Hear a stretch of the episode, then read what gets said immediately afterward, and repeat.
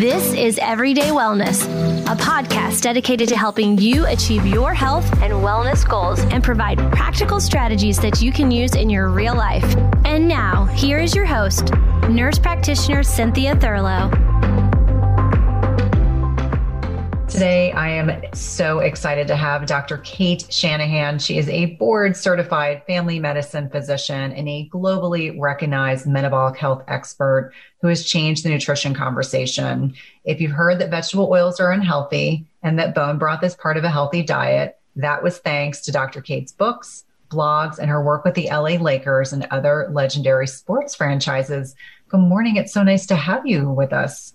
Thank you, Cynthia. This is really a thrill to be here with you. Yeah. So I think it's, you know, part of our story makes us, you know, kind of explains how we've kind of gotten to where we are today. And so my understanding is you started with a, you know, more traditional kind of Western medicine mindset, which we all know doesn't really focus on food as a really integral part of health and wellness. So through your journey, what really spurred your desire to learn more? I know that you also have a very strong biochemistry background, which, you know, might have kind of fostered that scientific kind of curiosity about learning more about the foods that we're eating. But what actually, where did that come from? When I got sick, so, you know, I had gone through my entire medical training hoping to get to the underlying cause of actually my own sports injuries, and I didn't really get that. So I got sick and I had to question everything that I had learned about nutrition at some point when nothing else worked, right? Mm-hmm. I couldn't walk. I had an infection in my knee. Uh, that's what I ultimately figured wow. out myself. There was no answer from the orthopedic surgeons and the various specialists that I went around and, you know, trying to get help from. So ultimately, my husband pointed out to me that my diet was kind of based on sugar at the point in time, and threw a book at me called Spontaneous Healing by Andrew Weil, where I found information on essential fatty acids that I found like perplexing, mm-hmm. you know, the omega three and omega six that everybody hears about now, but this was way back twenty years ago almost. And I was perplexed because I hadn't heard about it in medical school. And, you know, he was talking about them as their essential fats. And that was just shocking that that was a something that my training that I paid a lot for, you know, and as doctors, I'm sure you've worked with enough doctors, we study pretty hard and we feel like we've got the most fundamental stuff pertaining to health. It should have been covered.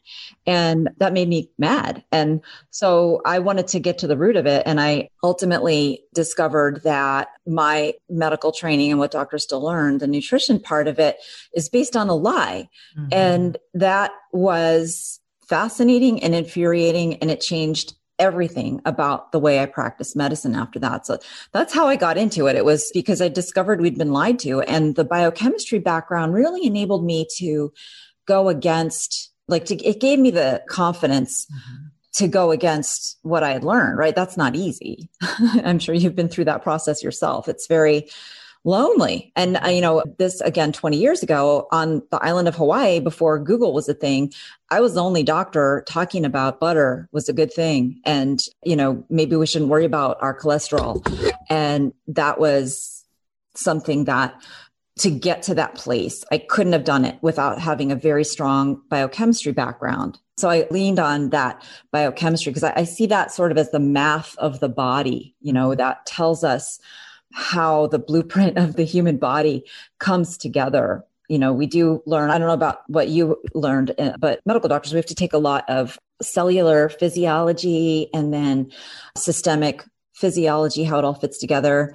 And all that stuff is really complicated and fascinating, but without really the grounding on how our diets could be impacting that, we can't think about how our diets could be impacting that. And that's, I had this strange schism, and you probably had it too, mm-hmm. where it was all about calories. And, you know, I was reading all this stuff about the complexity of the human body, and even something as simple as just how does our blood clot and how does it not clot, right? There's like tables of clotting factor cascades and the intrinsic and extrinsic pathways, and then the platelets. And that's a whole nother thing. And, you know, you're spending a week just learning this one aspect of life, and it's all made out of molecules, complex information. And yet what we think about our food is not the complex information. It's just energy, right? So that's why I was at the time having hundreds and hundreds of calories of sugar and simple carbohydrates. And it never dawned on me that stuff was too simple. There's no information in that. And then the whole seed oil thing is that's just basically giving your body misinformation. And so it just makes all of this complex physiology that's supposed to be functioning impossible to function at its normal, fullest level. So, you know, I was basically disabled from an infection that my body should have been able to fight off, but I wasn't giving myself the right kind of, well, I wasn't eating the right diet. Simple as that. It's such an incredible journey because, you know, for so many of the healthcare providers that come on, it's been an illness or it's been some type of situation with a loved one, a child, a family member that has suddenly spurned their desire to look a little bit more at the nutritional piece, which is so foundational to our health, as we both know. And I think for myself, you know, after years and years and years of working in cardiology, and, and we know cardiology is very pharmaceuticals driven, it's procedures, it's pharmaceuticals. And I was seeing an increasingly sicker population despite multi-drug therapy and all these interventions that we were doing and surgeries. And I kept thinking to myself, there has to be more to it than this. And so I know much to your point about, you know, when you kind of take a stand against what is considered to be conventional knowledge, you're sometimes people might look at you a little skeptically, or they may just tell you you're wrong. Uh, you know, thankfully, for the most part, because I was talking about food, most of the physicians and other M Ps and P As I worked with were like, you know, you're just kind of this weird nutrition person, right. But it all starts with food. And that's really what we're talking about. So you went through this process, you know, you had this awareness, you dove into the research. And, you know, I think the thing that I've really appreciated about a lot of the information that you've shared and the books that you've written is really talking about the danger of seed oils, as we've kind of touched on very briefly, but let's talk about what that is, because the unfortunate thing is that the highly processed, highly excitotoxin foods that most westernized countries, and especially the United States, are consuming are full of these seed oils. And so let's unpack like what they are and what they do to our bodies and how detrimental they are. And I hope for everyone that listens to this podcast really understands that this is at the focal point of why we are dealing with so much food addiction. There's so much inflammation, so much illness, but I will let you kind of dive into this because this is really your area of expertise. And certainly I've learned a lot through you, and I know my listeners will as well. So seed oils and vegetable oils are the same thing, different names for the same thing. And what they are is they are your number one health enemy. And, you know, if you can get them out of your diet, that is the very first foundational step to enabling your body to function normally. Earlier, I was talking about empty calories. Well, these are worse than empty calories. These are calories that are full of inflammation promoting fatty acids. And it's like filling your body with something that actually impairs your body's ability to do anything, any process in your body. It's going to be more difficult. And so what are they? Like, what are they literally? And when you're looking at them in the store, there's three C's. I call them the hateful eight because there's a total of eight of them. There's three C's and three S's you're going to find in the grocery store. And then there's two more that are mostly in restaurants. And I'm talking about even like good sit-down restaurants where you might be paying one hundred dollars for a night out. So the three C's are corn, canola, cottonseed. The S's are soy, sunflower, safflower. And then in the restaurant, you also uh, get the rice bran and the grapeseed oils. You also get something called blends, like olive. If you ask for olive oil, sometimes the servers will tell you, yeah, we have olive oil, but it's because the container back there says olive oil blend. And they themselves don't know that it could be one percent olive oil and ninety-nine percent canola or soy. So like a lot of folks have no idea how that they can be following a healthy diet and still getting a lot of these in their body, because even if you don't eat junk food, they're in junk food, right? They are basically the reason. Everybody knows junk food's bad. Nobody argues about that, but no one has really said, this is what makes junk food bad. And one of the things is sugar. Everybody knows sugar's bad for you. The other thing that it's just not talked about is the oil. They get chips and Twinkies and cookies and pastries and everything that we know isn't healthy. You look at the ingredient, it's one of those seed oils is in there, but it's also in a lot of foods that we wouldn't think to look for, like peanut butter and things that are considered healthy or part of like a vehicle of you eating healthy. Like if you want to have salad, well, good luck finding a salad dressing that doesn't either lie about being made of olive oil, because when you turn it around, mm-hmm. it might have a drop of olive oil in there. But just like the blend situation, it's one of the hateful eights is first. And things that, you know, you wouldn't expect, like energy bars or protein bars, that these things are supposed to be sort of healthy-ish. They're in dried fruit. I mean, it's in so much stuff that today, unless you're purposefully avoiding it, you might be getting eighty percent of your fat calories from these things. And as I, you know, it's important to understand a little bit, just a little bit about why are they bad. And that comes down to the chemistry of the fatty acids that they, they're very high in these kinds of fatty acids called polyunsaturated fatty acids. And the other type of fatty acid you might have heard of is saturated fatty acid, right? That we've heard of in the context of, oh, oh that's the bad one. It's bad because it's going to raise your cholesterol and clog your arteries. You know, you're going to get heart attacks from it. That's why they say things like a steak is a heart attack on a plate. The cardiologist will tell you, you probably heard that, right? Yes. Working in a heart attack, probably heard that a billion times. But that is actually part of the biggest medical lie ever laid on the plate, literally, of the American population. And now like the global population, the whole world is under this delusion that saturated fat is unhealthy and polyunsaturated fatty acids can do you no harm. And really the polyunsaturated fatty acids are, they're death in a bottle. I mean, they're, they couldn't be worse, but the reason that they're bad for us is so multi-layered and complicated and kind of hard for doctors to get our heads wrapped around, that it's just not really easy to explain in a single like medical sounding sentence, right? It's not easy to design a single study to show that these things aren't healthy. And there's no interest in designing a single study. This was the original medical lie.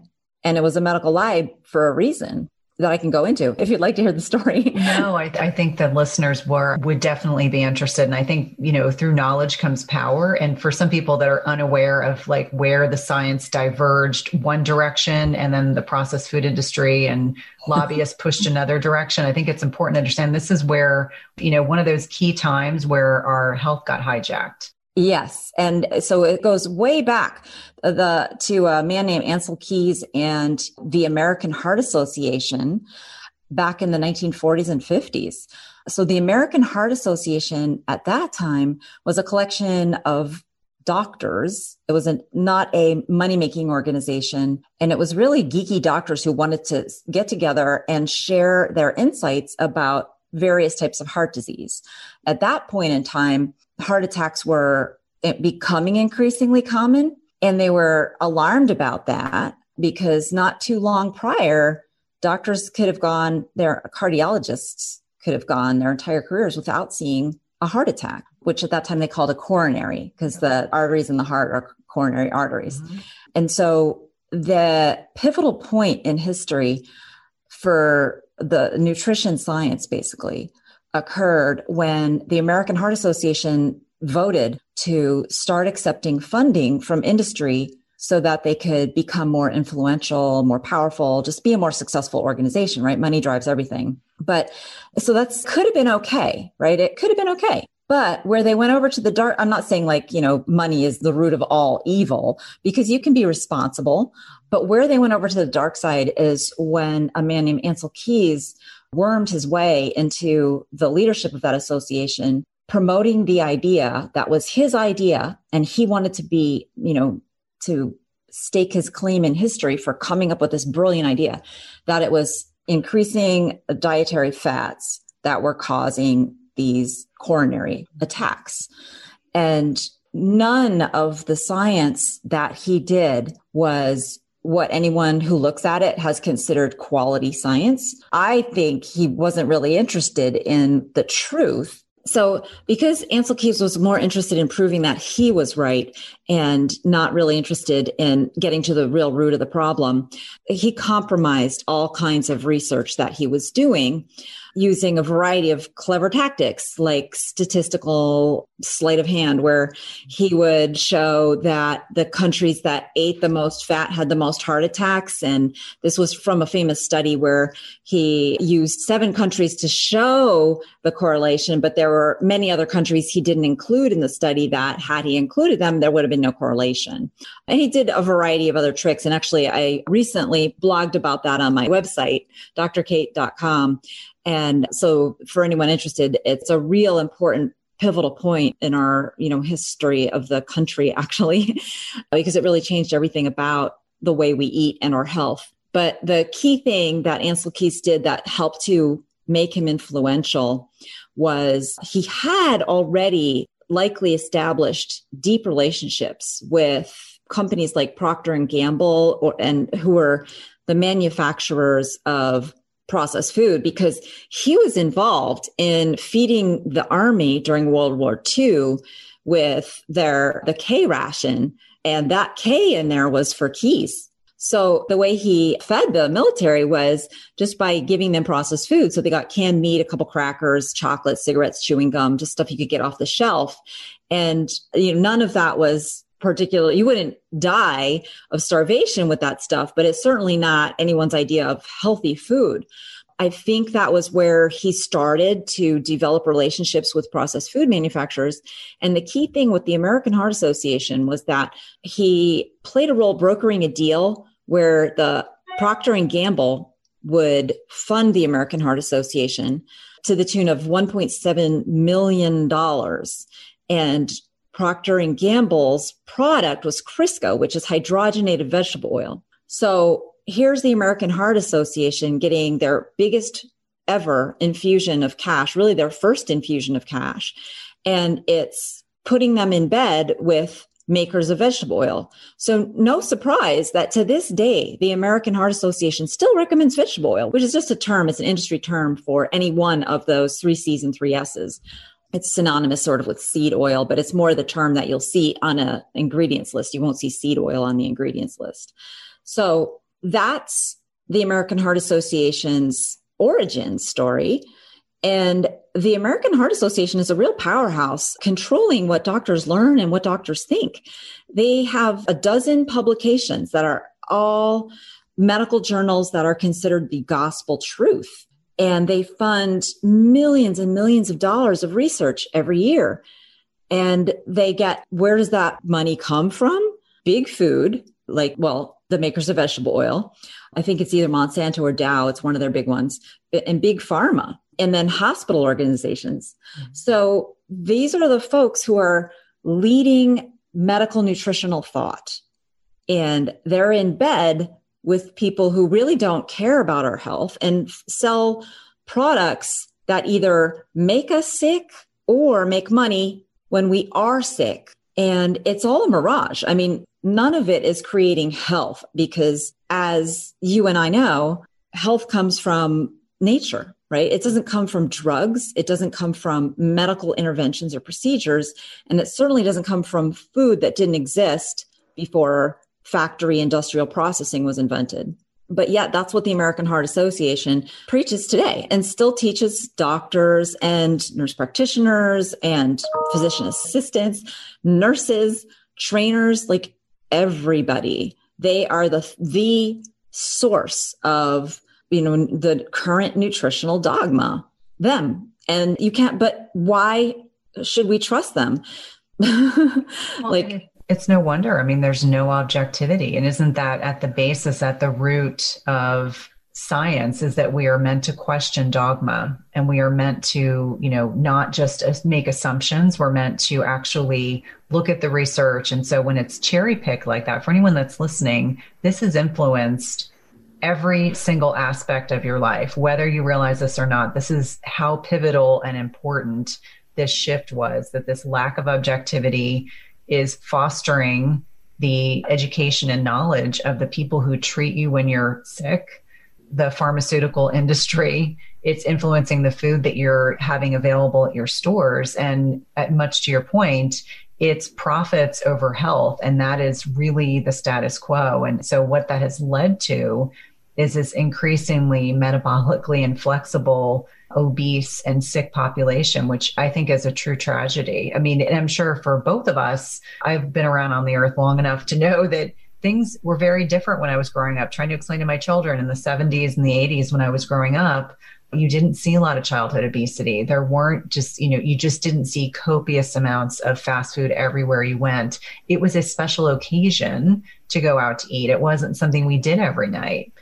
Mighty Maca is a superfood drink mix full of thirty plus natural ingredients, and it was formulated by Doctor Anna Kabeka during her healing journey. Mighty Maca Plus ingredients, which include nourishing ingredients like organic maca powder, turmeric, quercetin, broccoli, parsley, trans resveratrol, pomegranate extract, and more, were carefully selected for immune support, to sustain energy, provide mental clarity, and improve recovery. It also tastes delicious. It supports healthy detoxification and alkalinity in the body, balances hormones, fights free radicals, and neutralizes lactic acid, all while increasing your energy and vitality. It helps improve your digestion and reignites your libido. It's a powerful superfood drink mix that needs to be part of your daily routine. And Doctor Anna is offering my listeners ten percent off your first purchase by using the link D R Anna dot com slash Cynthia. That's ten percent off your first per that's ten percent off your first purchase by using the link D R Anna dot com slash Cynthia. It's delicious and nutritious. Today's podcast is sponsored by NutriSense. It combines cutting-edge technology and human expertise so you can see how your body responds to different types of nutrition, stress, exercise, sleep, and where you are in your menstrual cycle in real time. And by pairing a continuous glucose monitor with their app and expert nutritional guidance, NutriSense can help you reach your health goals. And the best part is it's not just a program where they send you the C G M and you have to figure it out on your own. Each subscription plan includes one month of free expert nutritionist support. Your nutritionist will work with you one-on-one, interpreting your data, and providing customized advice to help you reach your health goals. The last time I had my C G M on, my registered dietitian and I troubleshooted over some specific concerns that I had. And whether you're aiming to lose weight, stabilize your energy, or just feel better overall, NutriSense offers the guidance and support you need. And lasting sustainable change takes time and can be achieved through a longer-term subscription. That's why I encourage my patients and clients to consider three, six, or twelve-month subscriptions where it's actually less expensive and allows you to not only achieve your goals, but also to ensure that you stick to your healthy lifestyle for the long term. As I've mentioned before, I have found the C G Ms I've used through NutriSense to be incredibly insightful, specifically to carbohydrate tolerance. I would not have known that plantains spiked my blood sugar without this information. It's also been hugely helpful for tailoring to workouts and sleep quality. And so for me, even though I am metabolically healthy, I find the insights to be particularly helpful to tailor my lifestyle changes to my blood sugar. Visit nutrisense dot io slash E W P and use the code E W P for thirty dollars off plus one month of free nutritionist support. Be sure to let them know you're a listener of the Everyday Wellness podcast when they ask you how you heard about them. This is one of my favorite ways to take care of my health and one of my top recommendations for all of my patients and clients. And so I'm sure for you, you probably have, you know, watched all these shifts and how troubling it is as a clinician and as a human being to watch people's health really suffering. I didn't really have a clue about that until my eyes were open to so many things when I was on Hawaii, because that's where I had this personal health crisis, was on the island of Hawaii. And it was there that I also observed some really important things about just the shift in human health, because Hawaii at that time, when I was there, this was in the early noughts, you know, from two thousand to two thousand ten. And the folks who were in their sixties had grown up where there was almost like no electricity. That means no refrigeration. That means your food, you were going to be catching it, growing it yourself, getting, you know, you made everything. Everything was massively fresh. They didn't have refrigeration. There, of course, there were canned products and famous, their famous, you know, national animal is Spam, national, the, the state. And, but the sixty-five year olds who were my patients at that point in time, they were healthier than their own children and grandchildren. I mean, they were working full-time physical labor jobs in their sixties.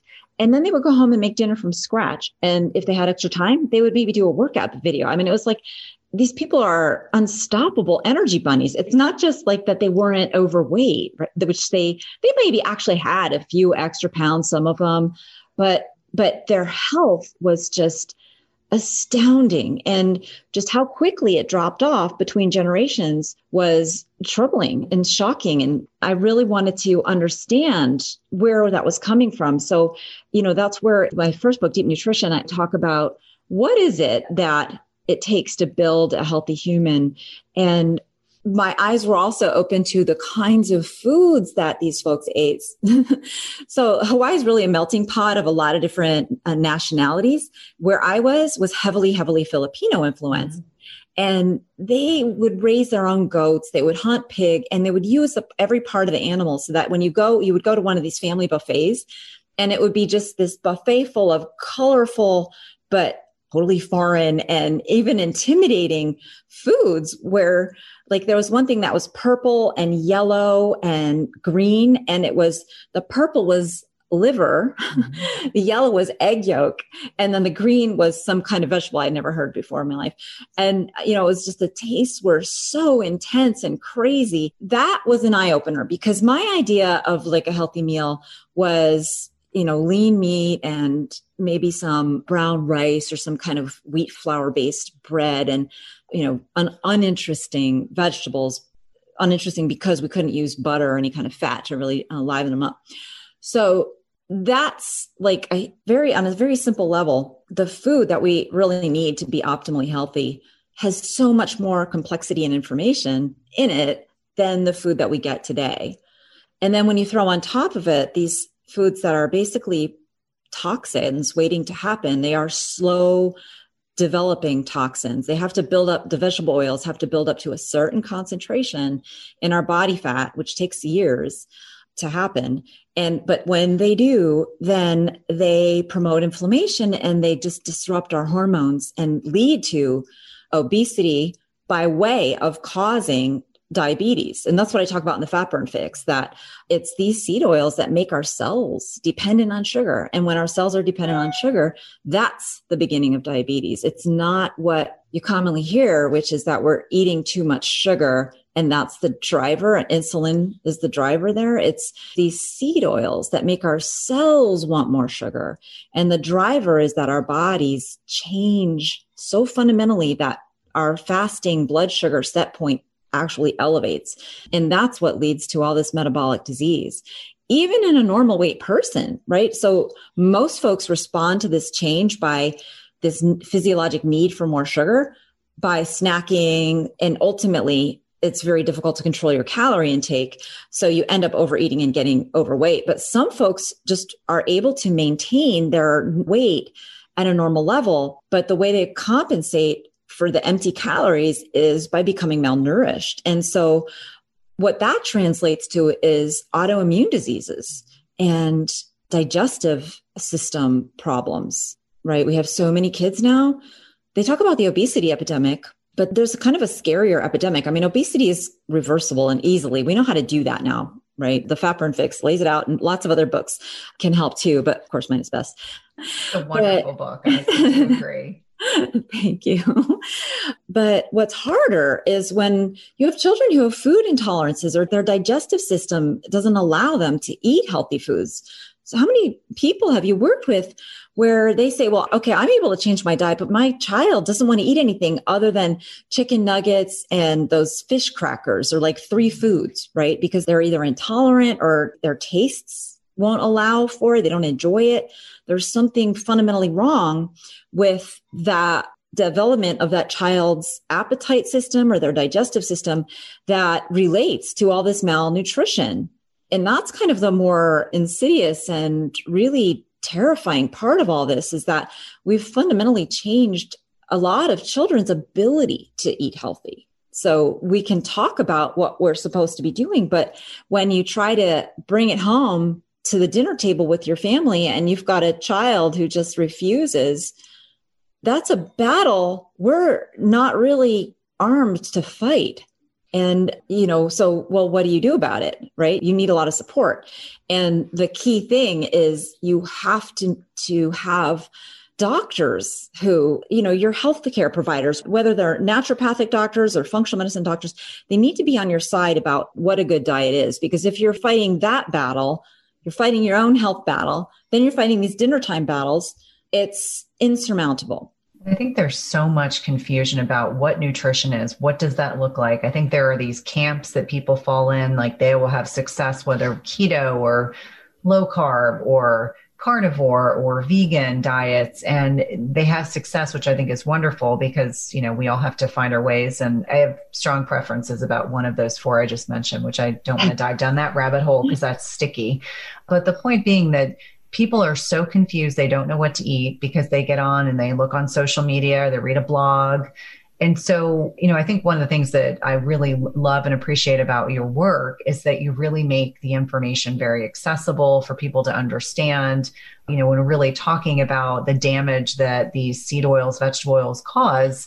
You know, they're very inflammatory, but they actually, you know, into the cell, you know, the mitochondria, which is the powerhouses of our cells, they actually damage the mitochondria. And so that, you know, is one of those other aspects of seed oils that are so non-beneficial. But when we're touching about metabolism, because I get this question all the time, and I'm sure you do as well, we've been so conditioned that we worry about calories. And what we need to be far more concerned about is the quality of the food that we're consuming. And so when you're working with someone, when you're, you know, speaking to people, because this comes up quite a bit, people will always say, but there's so much that I have to do. And I always say, you know, slow and steady wins, you know, small, simple changes.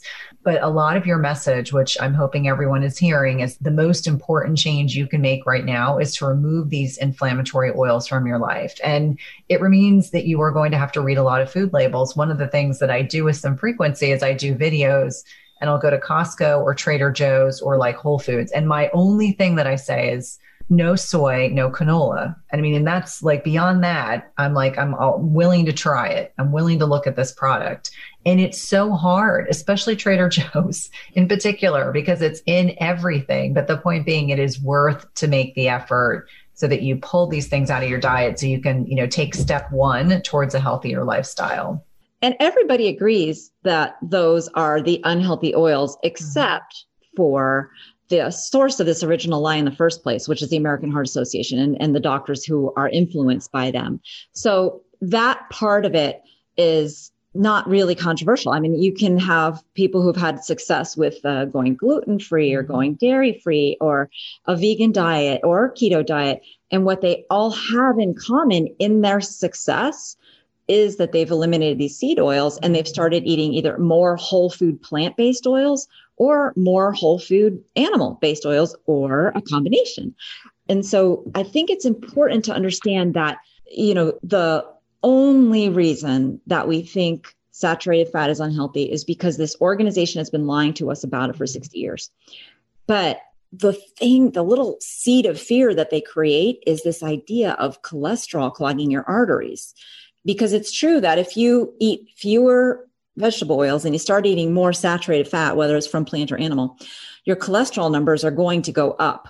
And we've also been conditioned to believe by this same organization that that is a problem. And so a key thing that really helps is to realize that high cholesterol, even though everyone will tell you it's a problem, it's not a problem. We don't have any good evidence showing that it is a problem. And in fact, I've just completed a post about this on my website. We have evidence showing that if you lower your cholesterol levels with seed oils, that you die sooner. It doesn't protect you from heart attacks, and it increases your chance of dying from cancer, infectious disease, and even dementia. So the reason that the saturated fat lie persists, in spite of the fact that no one in the real health space, I think, actually even talks that way, you know, like the things that I mentioned, functional medicine and naturopaths, they don't talk about saturated fat being bad. It's really only the medical field.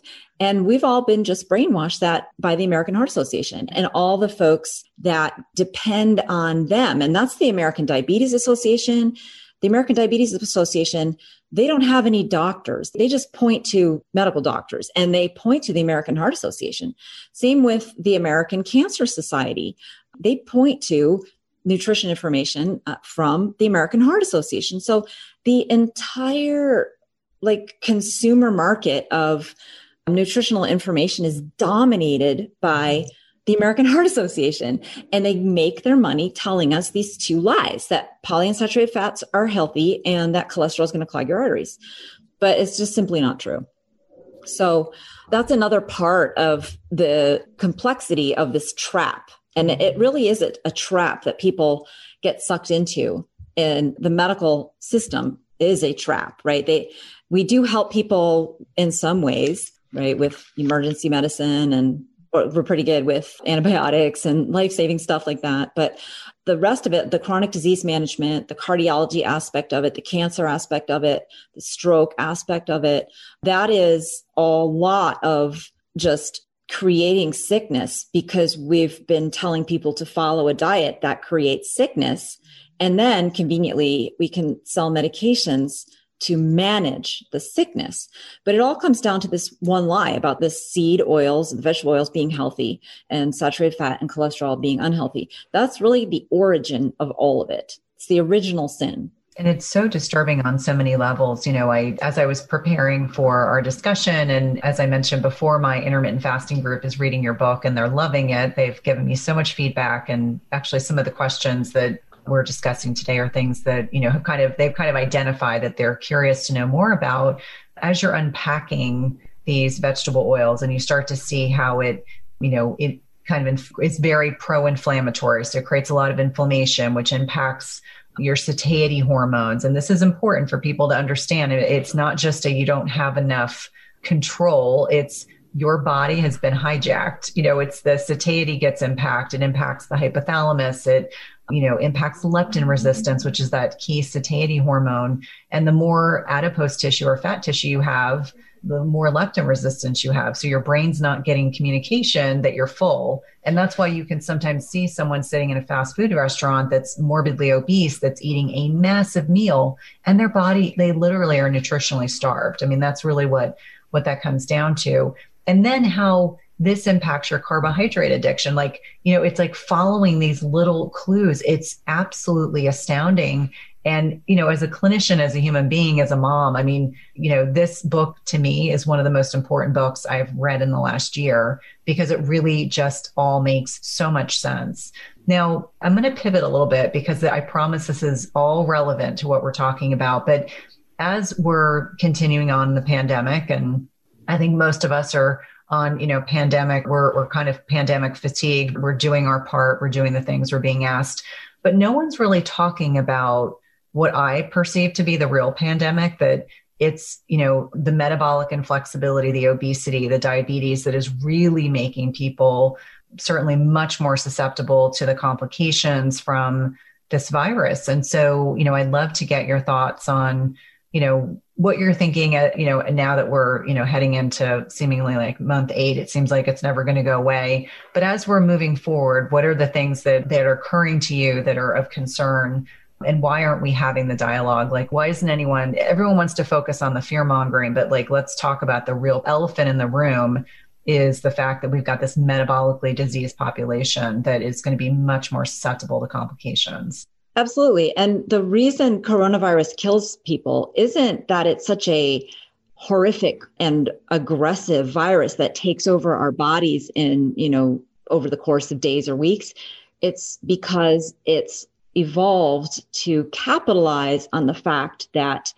Have you guys heard about a bioactive whole food on the market with five thousand published research studies backing it? When my oldest son needed to go on antibiotics a few months ago, I discovered Armra colostrum, and the benefits for him and his recovery from being on antibiotics have been instrumental in me now recommending this to my dairy non-sensitive patients and clients. Armra's colostrum strengthens immunity, ignites metabolism, fortifies gut health, promotes hair growth and skin radiance, and powers fitness, performance, and recovery. My son has mentioned to me over and over again how great his gut feels, how he has improved his digestion and gut function as well. Colostrum is a rich, exclusive source of immunoglobulins or antibodies that optimize our immune defense even during cold and flu season. And we know the mucosal barriers house over eighty percent of our body's immune cells, including the antibodies IgG and Sig A. And these immunoglobulins bind and intercept harmful particles like viruses, bacteria, and toxins, blocking them from crossing into the barriers into our bloodstream. And Armra's colostrum contains the highest levels of Sig A and IgG to ensure your most fortified first line of protection. It's sustainably sourced, and it's important to know that you want to mix colostrum only with cold liquids or foods, or dry scoop it into your mouth. This is also great for the oral microbiome. And we've worked out a special offer for my Everyday Wellness community where you can receive fifteen percent off your first order. Go to try armra dot com slash Cynthia fifteen or enter Cynthia fifteen to get fifteen percent off your first order. That's T-R-Y-A-R-M-R-A dot com slash Cynthia fifteen. You definitely want to check it out. Do you find yourself struggling to get a good night's sleep?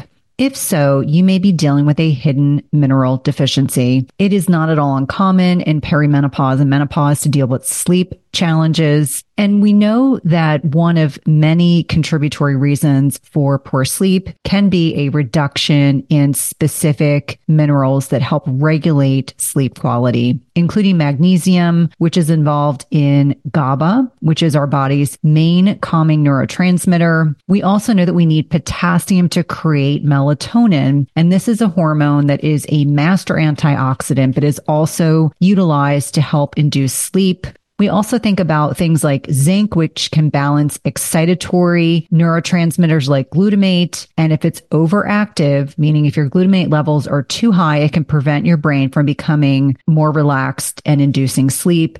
And lastly, selenium increases both our deep sleep and sleep duration. All these minerals matter a lot for sleep, and any imbalances or deficits can have a major impact on the quality of sleep you get each night. And that's why I love Beam Minerals. They offer a full spectrum mineral supplement that gives you every essential mineral your body needs in the right doses, all in a highly absorbable liquid form. All you do is take a shot of Beam Minerals about an hour before bed. Don't worry, it tastes like water, and you'll replenish all of your body's minerals in about thirty seconds and give your brain what it needs for deep restorative sleep. I've been using this product over the last several months. I've really been impressed with the improvement in my sleep metrics, which I like to share on social media with my followers. And if you want a simple way to improve your sleep, head over to w w w dot beam minerals dot com and use code Cynthia for twenty percent off your first order. That's w w w dot beam minerals dot com and use code Cynthia for twenty percent off your first order.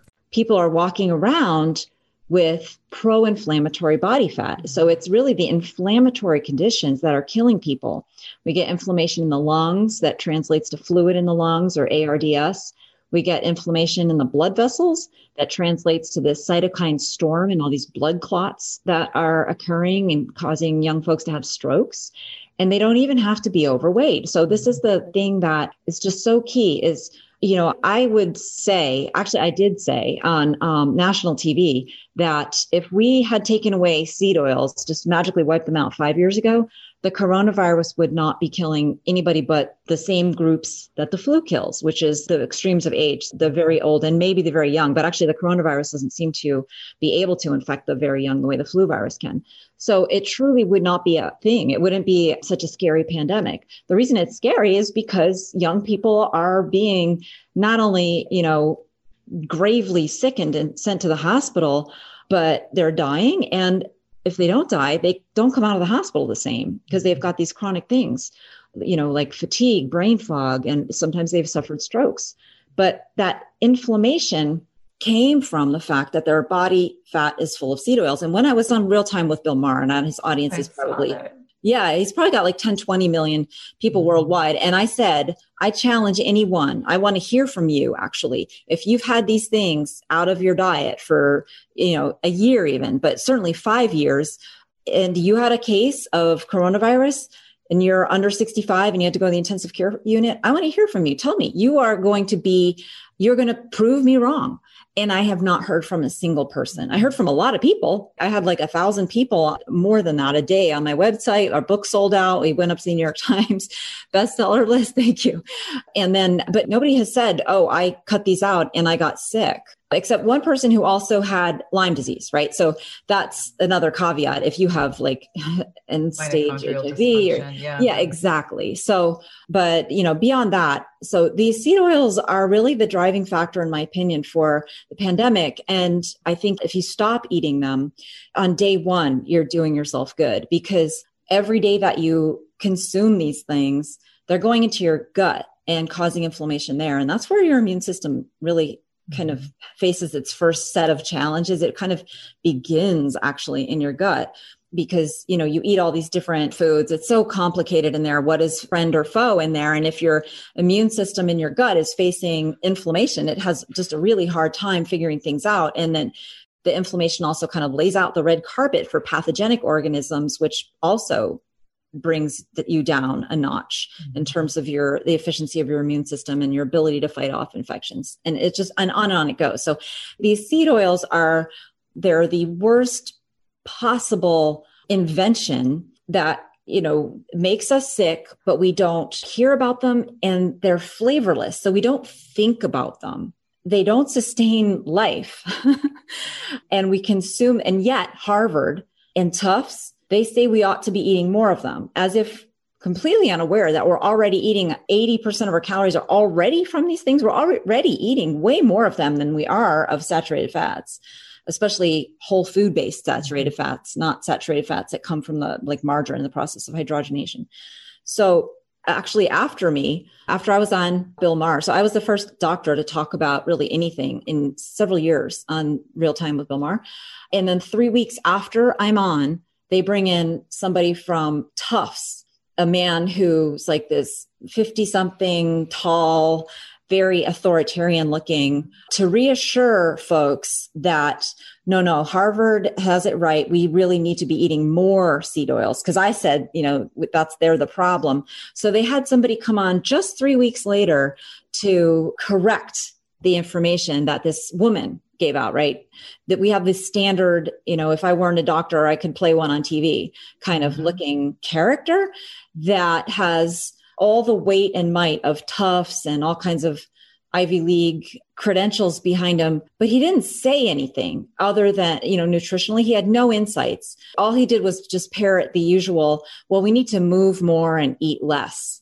And what, you know, and P S, if you go to my website and see what I recommend about nutrition, I say we got to be eating more seed oils. We're not eating enough. eighty percent doesn't quite cut it. So this is this, the reason, you know, that we have all this so-called confusion, but it's on purpose.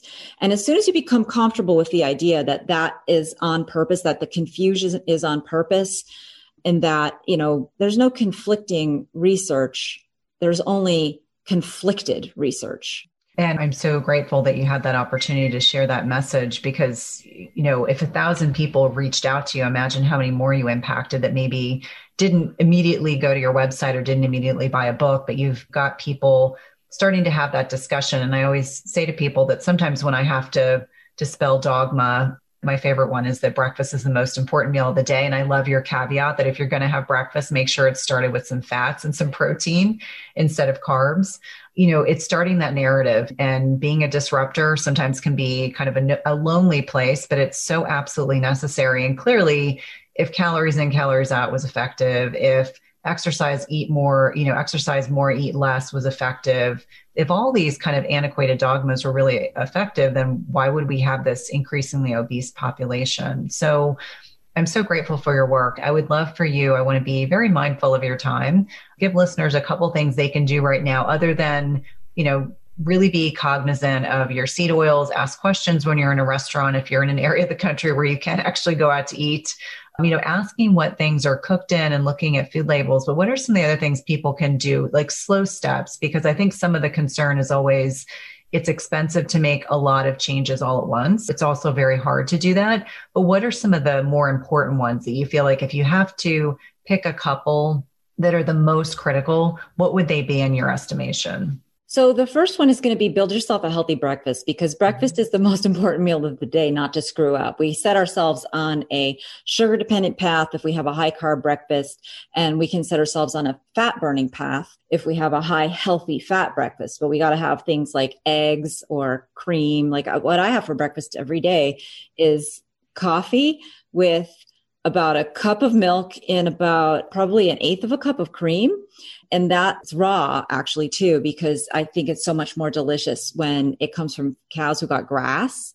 And I don't have lunch. I don't get hungry for lunch. So that's because my metabolism is really able to, it's flexible, right? So it switches from burning the calories and whatever you just ate to burning your body fat. But not everybody can do that right off the bat. And that's what the Fat Burn Fix is really supposed to help you navigate how you get from where you are. Where are you, first of all? And how do you get from wherever you are to where you can burn your body fat better? And so that it really starts with building a breakfast that puts you on the right path for the rest of the morning and in many ways, the rest of the day. So that's one thing. And then another thing is just to adopt the idea that there really truly is no such thing as a healthy snack, right? Like we talk about, like I have actually part of the plan in the Fat Burn Fix book is part of the first phase where I'm not focusing on weight loss. I'm focusing on metabolic health optimization. I get people close to a keto diet. So there's keto snacks all over the place and fat bombs and all this kind of stuff. Any kind of a snack you have is going to block your fat burning because you just ate some calories and your body is going to use those calories instead of having to do the work of taking those calories and putting them in storage as fat. Meanwhile, it's burning your body fat at the same time. It doesn't do that. So you start burning those calories instead of your body fat. So it, it blocks your body fat burning. And I think that stopping snacking is essential before you're ready, really, even for a lot of the intermittent fasting that folks do, because I find that when you are not good enough yet at burning your own body fat, your metabolism, it's not, you are not good, obviously, mm-hmm. your metabolism hasn't recovered yet. It's not flexible enough where you can burn your body fat. If you try to do some of the time restricted feeding or intermittent fasting, it, you end up stressing yourself like mentally, because it's just not easy. You're not ready for it. Mm-hmm. And your hunger is really a key indicator of your metabolic health. And so that's what I teach in the Fat Burn Fix. And I think that's kind of a key message for folks listening is if you're experiencing hunger, that's a sign that you're not really ready to focus on restricting calories in a way that makes you lose weight, because ultimately you do have to eat less calories than you consume, mm-hmm. but that's not easy or really healthy to do when you aren't burning your body fat. Because if you're already, let's say you want to lose, you know, fifty pounds, but on a daily basis, you're already at your current, whatever your weight, your calorie intake is to maintain that excess weight, it's excess calories, right? Say it's twenty-five hundred calories and maybe you need really eighteen hundred or something. If you're already hungry, how are you going to be able to ever cut out calories if you're already hungry? I mean, you're already eating twenty-five hundred calories. So you might not really be ready. Some people can start losing weight right away because they build their meals so that they sustain the meal itself sustains their energy and then kind of slides them into being able to release their stored energy more efficiently so that you actually do start burning some of your body fat. But if your metabolism is more damaged, that's not going to happen. And you're going to end up producing more sugar out of your own muscle. And that's just not healthy. So that's why I really like folks to understand where they are in their metabolic health, you know, process of going from a fat burner to a sugar burner. That's what the American, standard American diet does. It makes fat burners into sugar burners. And what a healthy diet does is it takes sugar burners and makes them fat burners again. So, but you have to understand where you are on that spectrum so that you can understand how flexible you are. And that determines whether or not you're really ready to lose weight. So like that was kind of a long-winded way of saying that one of the key take homes is paying attention to hunger is more important, and energy levels is more important than paying attention to the number on the scale for a certain point in time. Once you get your hunger under control and your energy levels have improved, now you can start paying attention to that number on the scale. Well, this has been just a delight for me, and I look forward to having you back in twenty twenty-one and seeing what you're doing. How can my listeners find you? Obviously, I'm a huge proponent of your books. I have both of them, and I always proudly like to mention the amount of earmarking I do with red pen is a sure sign it's a good book in my estimation, and one that will be very valuable to my listeners. How can people find you? How can they find your blog? Obviously, I have to finish watching that episode with Bill Maher, which I thought you were masterful in. Thank you. So uh, my website is D R kate dot com. That's D R C A T E dot com. And that'll lead you to the books and the other resources that I have. I also have a lot of good, like free resources. So please, if you come, sign up to be a subscriber and you'll get a lot of support, I think, from being part of the community, because it really takes more than one person working alone. And, you know, your podcast has probably inspired numerous people. And, you know, I love it when I hear people are gathering together, you know, and, and forming little groups about this. Like just yesterday, I was speaking to somebody who has a physical therapy practice, and they, it's a husband and wife team, and they have required their, all their staff to kind of understand this aspect of nutrition. So they had them all read both my books. And so now like that's a community, and they can, now they can support each other, right? They can talk about, you know, how do you solve all the problems that we're facing when we're just trying to be regular folks, living our lives, not having our lives like focus on thinking about food. How do you make it easy? That sort of collective consciousness is key. I absolutely agree. Thank you again for your time today, and have a wonderful rest of your week. Thanks so much, Cynthia. It's been really nice meeting you and talking to you. Thanks for listening to Everyday Wellness. If you loved this episode, please leave us a rating and review, subscribe, and remember, tell a friend. And if you want to connect with us online, visit the link in the show notes.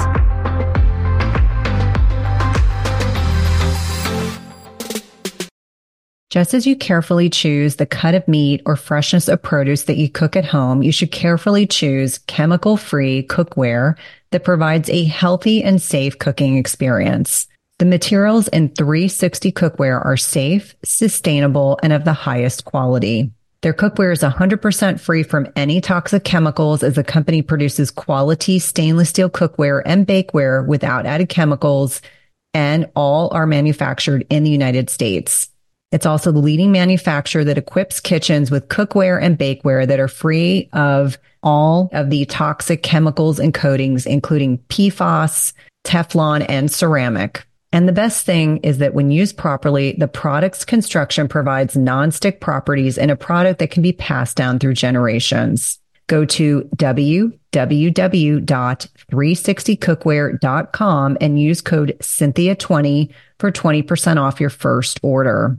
Again, that's three sixty cookware dot com and use code Cynthia twenty for twenty percent off your first order. We've been using their products over the last several months and have really been pleased with not only the durability, but ease of cleanliness.